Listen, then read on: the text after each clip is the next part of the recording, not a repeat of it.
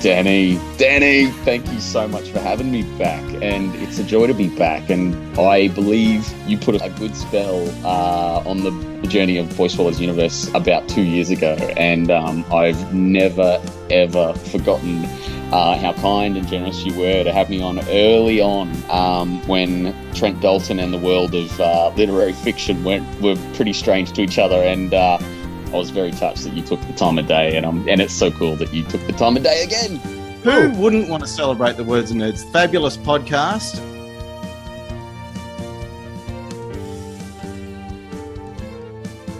Thank you for listening to the Words and Nerds podcast. On this podcast, we chat about books, the writing process, and how literature has the power to change the world.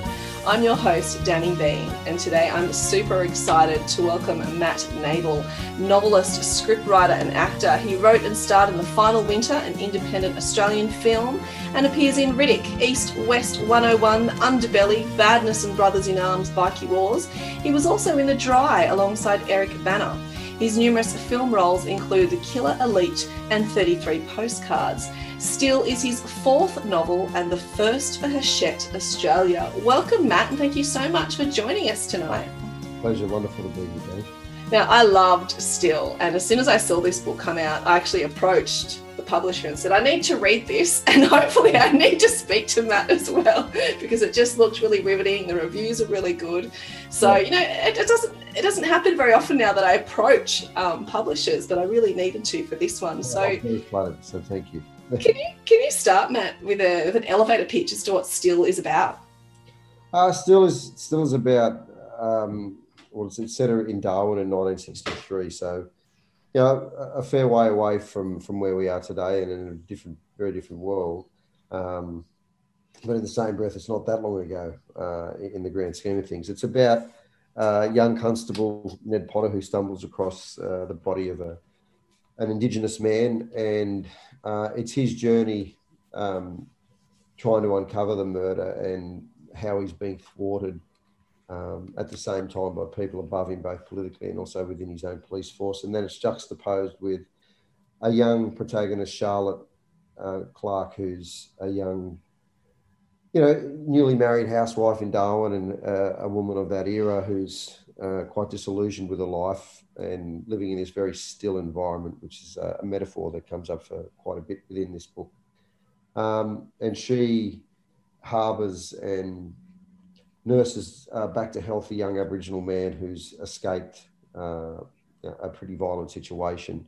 And while Ned is being thwarted, uh, Charlotte harbours this man and their paths intercross or intertwine, and it's this young man, Michael Roberts, who Charlotte has looked after, who actually holds the key um, to all those crimes. So, um, you know, I guess it's, you know, I never set out to write a crime novel. It was just something that I was interested in and it fell into that category, I guess, uh, as I kept writing the story. So, uh, but that's the nuts and bolts of what happens. And um, yeah, I, I, think that, um, you know, it's, uh, you know, a dual perspective from both a, a female and a male sort of um, protagonist. So that's that's a pitch, I guess. Yeah, no, it, and it's wonderful, and I, I'm really interested because the book is compared or has been, you know, comparisons have been drawn to The Dry and Scrublands, both crime novels. And what I find really intriguing is that you never started out to write it as a crime novel.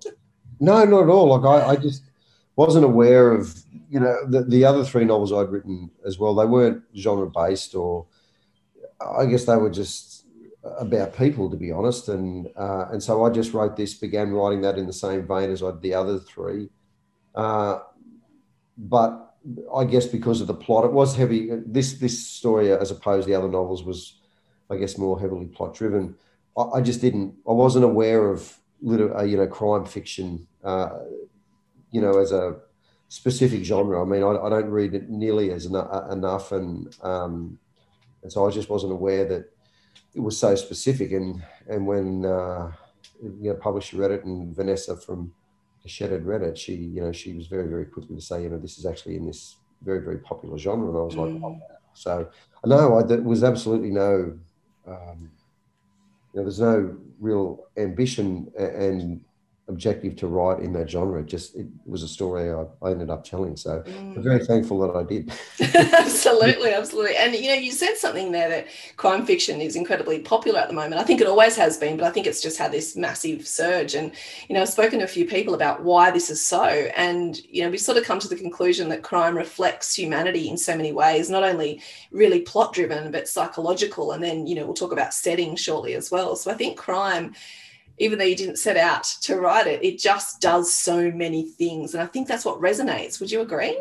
Yeah, no, I think that people have a real um, desire to to read and explore, and actually either you know through literature or the other mediums of telling stories, they're very interested in in crime. Um, so often because a lot of the people on the right side of the law and they don't experience those things, and so it takes them away to a very very different place. Um, and within crime, you're dealing with you know in the in the construction or the um, you know the programming of, of crime, then it's often filled with danger and intriguing characters and characters that sort of might exist on the peripheral and, and readers may never come into contact with. So there's a lot of allure um, that falls beneath crime, both you know, as I said, as as a, a reading device or um, any other. You know, some of the most famous films of all time are in and around crime, TV Mm. series in and around crime. Yeah, so people have got a real um,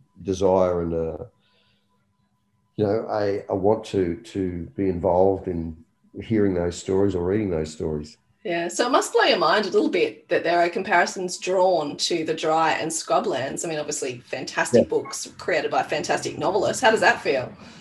Yeah, no, look, it's it's wonderful to to um to to be compared to you know those books and to those authors. Um, you know, I it's uh, yeah, it's very humbling because, like I said, you don't set out to do any of that, and and certainly don't write to be compared to anyone. But when a book has had that type of recognition and success, then those comparisons certainly don't hurt. So it's very humbling, you know. And Jane Harper's been a really big uh, supporter of mine, and so um, you know I appeared obviously in her film, and Mm.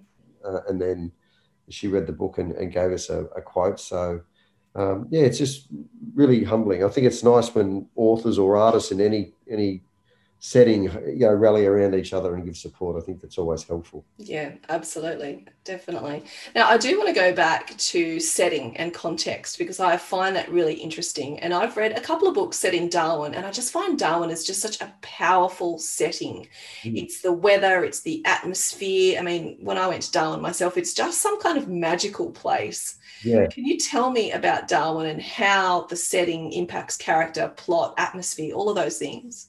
Look, the the impetus to write about Darwin was because I had lived there for a short time when I was, uh, you know, as a young man, 18 or 18 or 19 I was. So, and, and what struck me about Darwin and what really held a, a great deal of fascination was the atmospheric, just the atmospheric uh, um, tone that, that sat over everything. The, the, the weather was such a big part of everybody's life, whether it was the, the crushing humidity, um, or the threat of storm, the threat of cyclones. You know, it just sat there. And when I was there, it was only 15 years after uh, Tracy had come through, so there was still it was really fresh in everyone's memory, and uh, a lot of people I'd spoken to had been through that. So there was fear mixed with um, just the the everyday existence of trying to escape the heat or try to deal with the heat.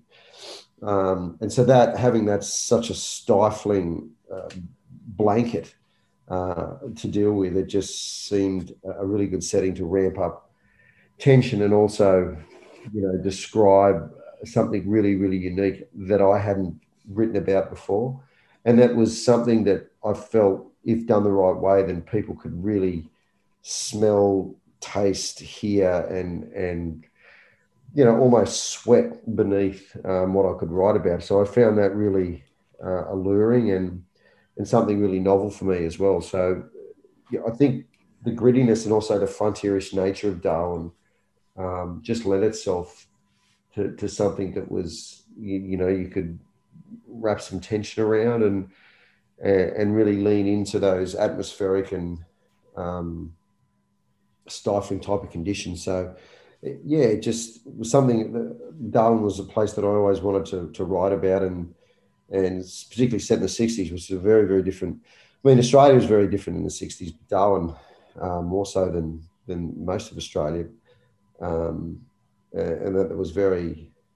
Um, you know, it, it, wasn't ambiguous in any way, shape, or form. The way Darwin was sort of uh, prejudiced. It was big Indigenous community. We're in the middle of the, you know, in the Australia-wide policy still, and and the stolen generation. So you know, they were factors as well that you know I wanted to explore, and um, you know, the, and that was more evident in in the Northern Territory than anywhere else in Australia at that time.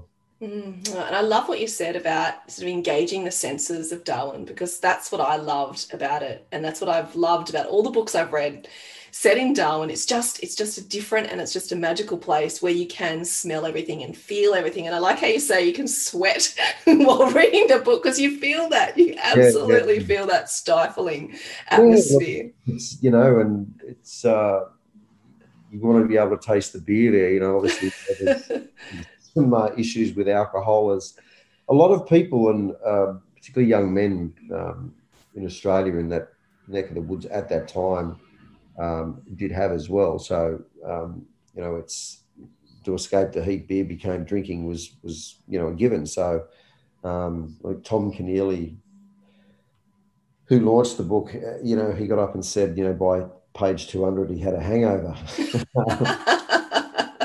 so um, uh, yeah, look, it, it's yeah, it's, it, look, Darwin lends itself to all sorts of um, wonderful things to write about, and like I said, atmospheric tones and and really, really engaging the senses. Uh, it, it's yeah. pretty unique in that way. Mm, it is. It really is. It's got to be one of my favourite settings of books because they're, they're a setting that just always sticks in your mind. I mean, I'm thinking of Peter Goldsworthy's Maestro, and that just always sticks yeah. in my mind. You know, I can, I love that book, and I always revisit it for the place that it was set. It's just kind yeah. of magic. I love it. Absolutely beautiful. Yeah. Mm, it is. Now, I do want to revisit 1960, and you said it was a bit of a different time, but I also want to talk about technology in books and crime because these days, you know, it's a bit tricky writing crime because you can trace everyone. There's CCTV everywhere. Was yeah. this a bit of freedom for you writing it in a different era? Yeah, look, I because I'd never written a book in this genre before, um, so I was never really uh, bound by any of those tropes because mm-hmm. um, I just hadn't you know explored or traversed along that type of um, you know that narrative. So, um, but yeah, it was certainly you know like it certainly made things easier when you don't have a mobile phone or you don't have the internet, and, and so you're trying to. I, guess have a young investigator get on the tail of something, then it's got to be really, really hard groundwork instead of just you know, googling something or uh, tracing someone's phone bill or mobile phone. yeah, so I guess in that regard, it, it was um, yeah, it was was was a lot easier. Um, and I don't know if I guess the next book I, you know, decide to, you know, stay in the same genre, then if I write something contemporary, then I think I've some problems I didn't have in this book. They'll just have to always run out of battery or lose their phone yeah, or something. Yeah, just, write it in the past. Conveniently, battery always dies.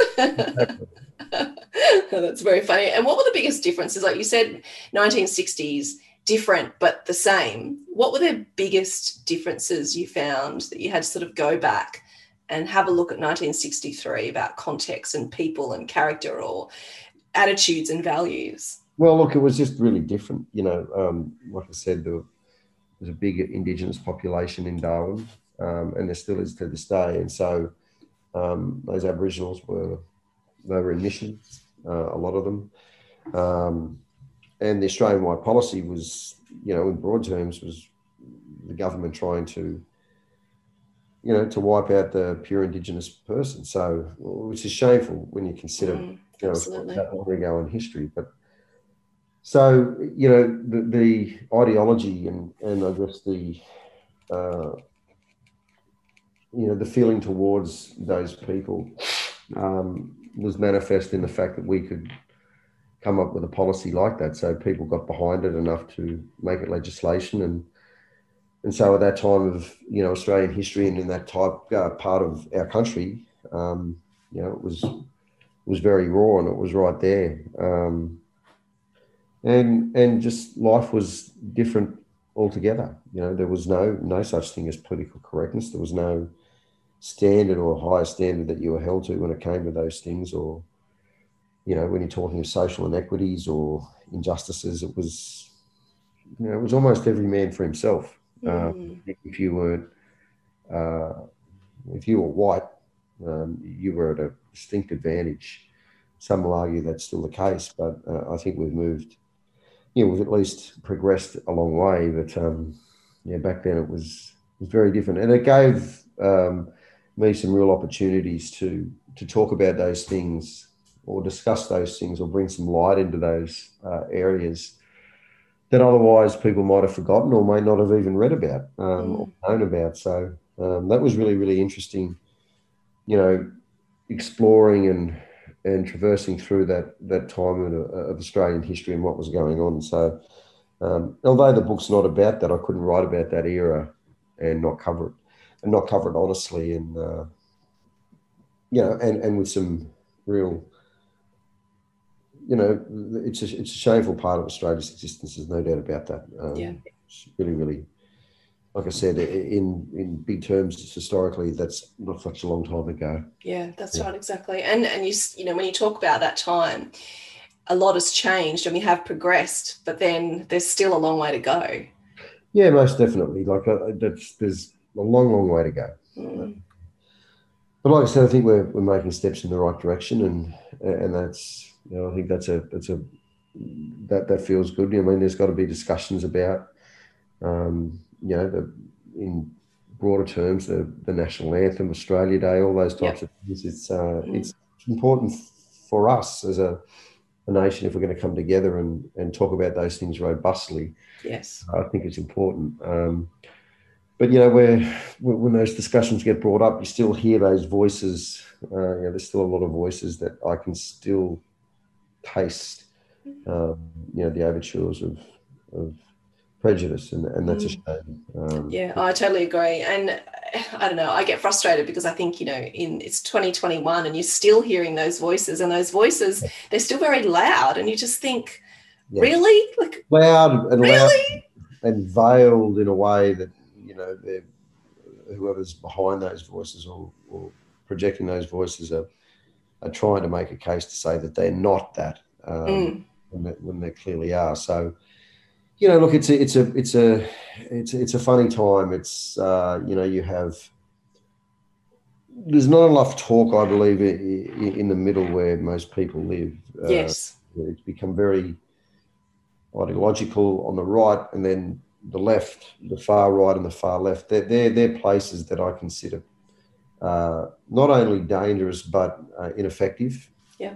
Um, and I think that for us to move forward and and, and really come together, then, then there's got to be more discussion about um, you know, where we where most of us all live, so that mm. the people who are outside of that can be helped, or they can be, um, uh, or you can in, engage in discussion with those people where you have a majority of people looking after each other, um, and and that's just not happening where you know where we are at the moment um, in political talk and as far as the spectrum is concerned, I think it's getting, in some regards, we're getting further away, and I think that's a problem. Mm, you make such a good point. No, I think that I think social media has a really, really big. Uh, I think they're a big part to play in pushing that narrative, um, and I think there are a lot of voices that usually don't have a platform that that that now do, and and I think that there's some fear within, uh, you know, higher. There's some there's some fear within um, I guess, uh, places where they are in a situation where they can push a narrative or, or get something out more mainstream. And so, you know, they start cancelling things, uh, they decide something's not appropriate, or, uh, and we get into a situation where it's just people screaming at each other and you know, I think a really good example last year was watching this election unfold in America, and mm. you know, if you got your news from Fox or you got your news from CNN, in my opinion, you weren't getting any news at all. You were just getting one side and then one side, and they were equally as Uh, dangerous as the other, in my opinion. You know, like there was nothing that you could find objective, um, you know, objective opinion about. Not to say that the guy who I, you know, who was the president and was was running again. I mean, I, I, I for the life of me couldn't wrap my head around. yes, I feel your pain. well, look at the, you know, a person like that just as a characteristic wise and psychology wise that, that he really didn't care about anyone else but himself. So that that was baffling. Um, it was baffling, and it was baffling that the people that followed him, he would not care about them. Oh no, no, no that's that. That was baffling to me. Didn't care about anyone but himself. Mm. I mean, you know, that, that's a you're dealing with a, you know, all sorts of psychology. You know, before you get to his narcissism. I mean, there's you know, I don't think you need to be a clinical psychologist to, to understand that there was a level of levels of, of things that were going on there. So, but again, what was disappointing was that the, you know, you know, the, the, the Republican side of things, they don't, you know, the, the, someone said to me there's a, a difference between those two, two, two, parties, Democrats, not the far, far left, but Democrats in general, uh, a little bit more open to, um, swing voting. So yep. if something rubbed them up the wrong way and they were sitting just left of centre, they could go across into the right. Whereas Republicans, um, they're much less inclined to do that. And I think that when you have a, a, an outlet that is spruiking or, you know, propagating a, a certain ideology or a certain political stance, and they didn't really care who they were supporting as long as they were still in government. I think yeah. that there was a little bit of that going on as well. So, but look, you know, a really interesting time to watch things going on over there. And um, like I said, uh, in the end, it was you know, it was frustrating to just watch those two, you know, networks. Like I said, I, which I found dangerous and both really ineffective and, and not helpful. Mm, I agree. I just remember that being a really noisy time on social media. Oh, it's really oh, and now it's quiet. It's much yeah, quieter. You know, but, um, I'm not on social media. I don't have any inclination to ever be on social media at all. I, I, yeah, no, probably the good choice sometimes. Well, I just, I, I, I don't think it does. Uh, yeah, other than connect people, I'm not sure what it does. You know what I mean? I, it, look, if you haven't seen anyone in 20 years, I'll probably go to Facebook or Instagram and hook up with them there. Beyond that, I don't have any need for it. Um, it's not my job to sell my book.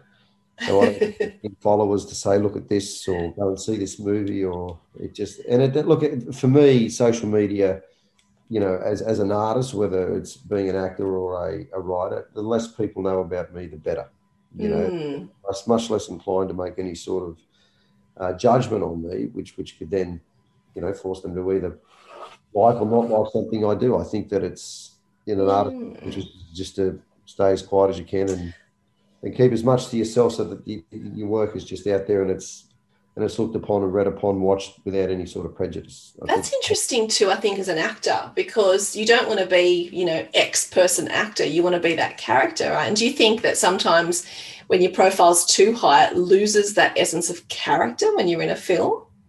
Yeah, no, there's no doubt. I mean, I mean, I think we've all been guilty of looking at an actor at some point and just going, oh, I can't stand him or I can't stand her. And in the actual fact, you don't know anything about them being fed and what you're absorbing uh, subconsciously.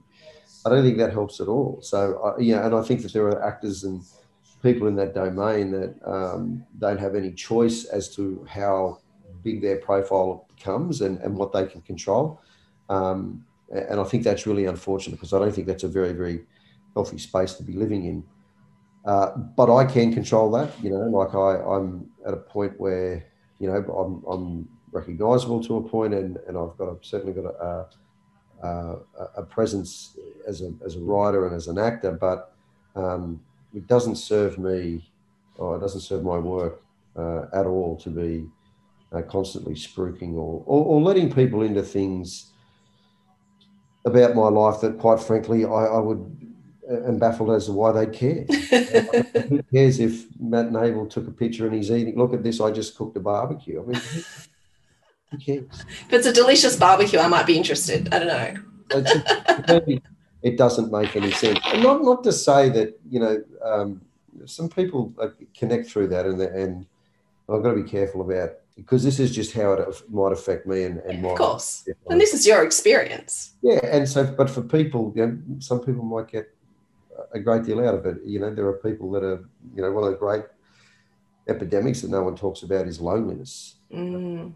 And I, I don't think this lockdowns are certainly not helping that. I'm, I'm not sure if they're completely avoidable, but um, social media for for people who are in that horrible space, I think, is probably important. But it's Um, also interesting too when you say that because you can have, like you said, you know, 100 people think you're great, but none of them know you or love you. No. You know, so that's still lonely, isn't it? Yeah, that, look, I mean, and if you want to subject yourself to that, then that's what you open yourself up to. If you're looking for approval, then you, you, you, you know you better believe that you're going to cop it on the other side as well. I mean, Mm. that that I couldn't care less about that. You know, I mean, that there are people out there that, uh, you know, regardless that I don't have much of a, I have no presence on social media, would would would really not like what I do as an actor. They wouldn't like what I do as a writer. That's okay. I won't lose one moment of sleep thinking of it. I love this. No, but- but- well, help me how? Yeah. They don't know me, but if they don't like what I do as an artist, I don't care. Yeah. You know what I mean? There's enough people that that obviously do because I still get to work, and and you know that that's enough. Um, I mean, I don't look for you know my kids don't watch what I do. My wife, she might you know if it's on, she might watch it, but there's it, it's not a part of uh, you know big part of. Well, it's not the most important. Way, way. It's nowhere near the most important part about how I define myself or Mhm. or who I am or you know what really really matters. So to have someone you know not like what you do as an artist is is fine. I mean that that's like I said, I, that that's never been a problem for me, and Mm. something that um, yeah I'm quite happy living with.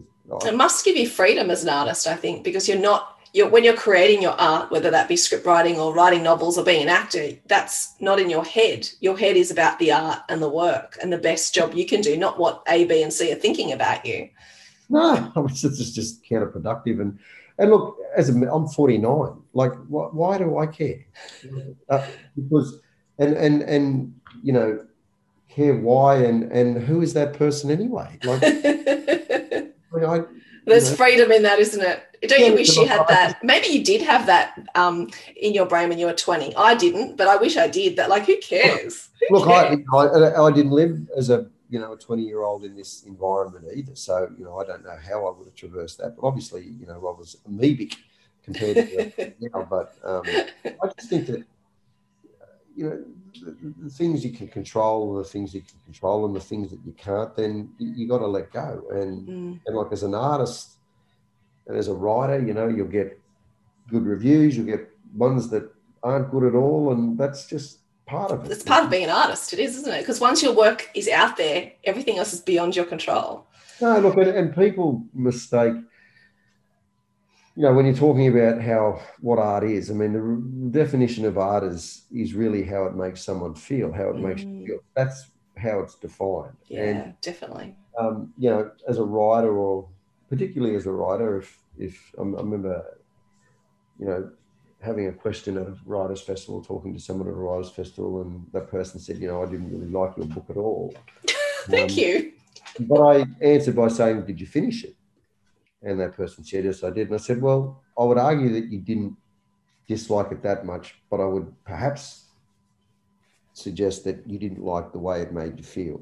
Mm, And they said, That's exactly right. And I said, Well, then I've done my job. You know, like mm. that, that review was as good as a really, really good review because it affected you enough to make you feel a certain way, um, but you still got through it. Because Mm, apathy would be the worst feeling for someone to have apathy about your book, Yeah. right? Someone to say, Oh, what was it like? No, it was all right. Yeah, yeah lukewarm. So, I mean, there's lots of movies I've seen and books that I've read um, that I, I can't say I really enjoyed, but I rate them exceptionally highly because of the way they made me feel. I mean, Manchester by the Sea is a harrowing watch. Um, I'll never watch it again, but a brilliant movie because of the way it made me feel. So, Yeah. you know, And you never forget that. They're the things that are imprinted on you. It's the things that make you feel, you know, the, the beautiful words I appreciate, of course, but it's the way things make you feel that stick with you and you remember them years later. yeah, absolutely. So I think it's, you know, like I said, trying to arrive as an artist, I think it's important that you arrive at a point um, where you just become really, really comfortable with, um, you know, having your stuff either read or watched or, or listened to um, and, and being as objective as you can with what follows. Mm. Um, if you can't do that, then um, it's going to hurt. Some of those things will hurt. Mm. We, we all, we all, we all, as artists, I, I certainly write for other people to read, and I certainly act for other people to watch. So, you know, I'm not going to sit here and say I don't care if people read or or, or don't. I, I do, Mm, of Um, course. but how they feel about those things are not up to me, and they're they're, they're certainly not, um, you know, opinions that are going to make me change what I do or change how I do things. Mm. Now, being a novelist, scriptwriter, and actor, I mean, you know, we talked a lot about art, and I really love that of being an artist and, and how you, know, you immerse yourself in your work. But they obviously would overlap and intersect. And I'm wondering, when you're an actor and you're immersing yourself in a particular character, this must help you write character in your books, right? Yeah, like I think there's certainly a crossover between those two things, and I and I think that um, you know the process by which you you, you find a, a character as an actor um, can sometimes feed into you know um, creating a narrative or creating or building a character uh, while you write. I think while you're writing, you have much more. I do anyway. Have much more time to to really get into the minutiae of someone uh, and what their foibles might be, what they you know what their their flaws are or what their good points are. So you, you're not bound by, um, you know, as, a, as an actor, you, you're bound a little bit by what's in the dialogue and what's seen, and you can do a lot with, with without dialogue and and show lots if you get it right. But as a writer, as a novelist, you can really really explore those things, and it's very literal and um, you can take your time with those things and really make it quite specific. So, yeah, yes, I think it helps, but I think um, writing character is is something that um, probably comes quite naturally, and I think that's just because of my, um, you know, I'm, I'm quite um, curious about what lies beneath and what making suppositions of what someone's life might be or.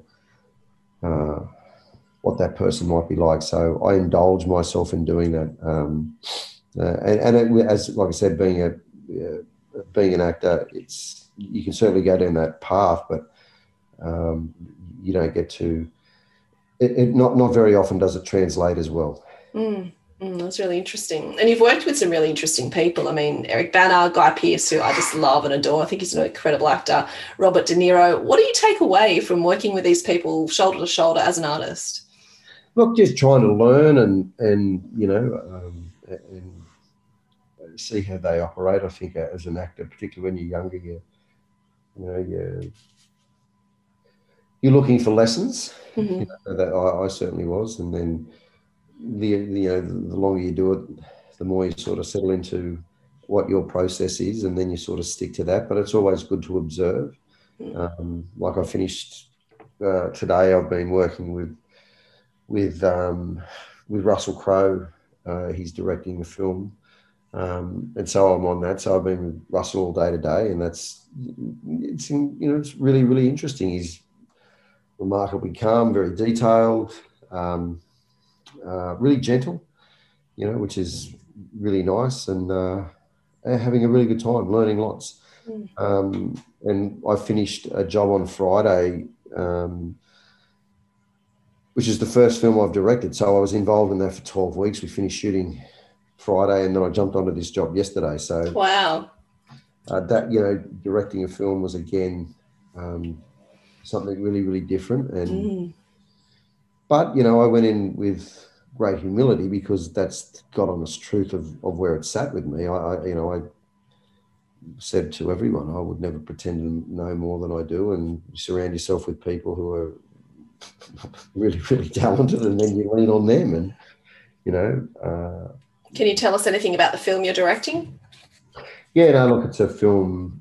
Uh, Sam Worthington, uh, myself, and uh, Phoebe Tonkin. So it's it's about a, a returned um, soldier and his, him and his young boy go through some trauma, losing their mother, and um, this guy comes out of the army and he's faced with some really, really uh, hard hard times. He's emasculated and he's got no loss, loss of identity. So all these things that really really trouble these guys who come out of the out of the services and um, it's it's the the reconnection, the, or the attempt to reconnect with his son. So, mm. yeah.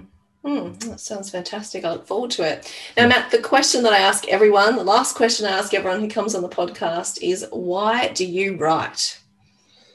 I write because it's probably where I feel uh, I feel the most comfortable with with who I am outside of being, you know, a, a, a husband or a father or a brother or a friend or a son. You know, those five things are, you know, the relationships that you have, and beyond that, and and and you know, that's what I am. Those things are what I am. Uh, they're the things that matter. But outside that, know, writing is um, where I'm most comfortable in seeing um, who I am, um, and and that's because it's been within me and a, a, desire to do this for you know since I was a very young boy. So it's also just a great place for me to to not not to escape to, to, to feel real comfort in um, a day to day type of existence and you know get something out of uh, a day at work while I've been writing.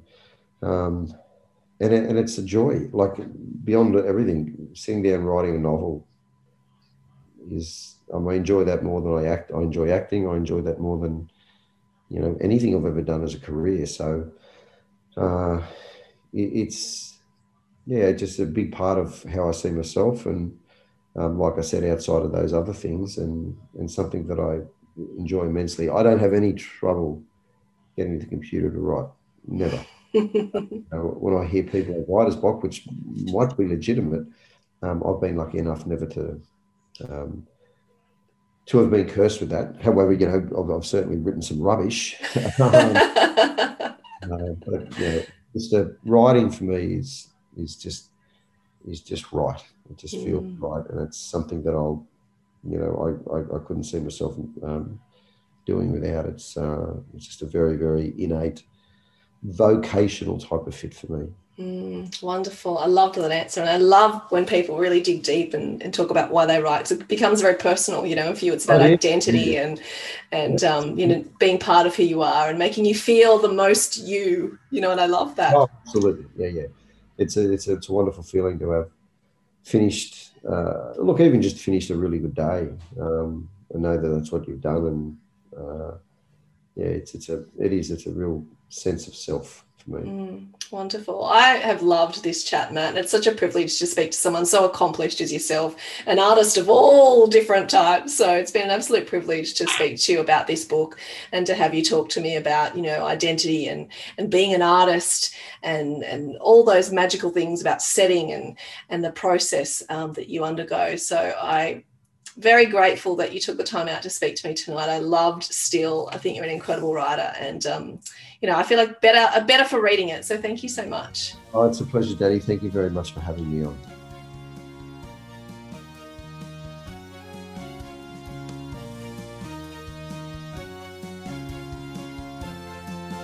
Thank you for listening to the Words and Nerds podcast. We'd love to engage with you on social media. You can find the podcast on Facebook, Instagram, and Twitter. Danny V Books, Words and Nerds podcast. You can also subscribe wherever you listen to your podcasts. Stay safe and read more books.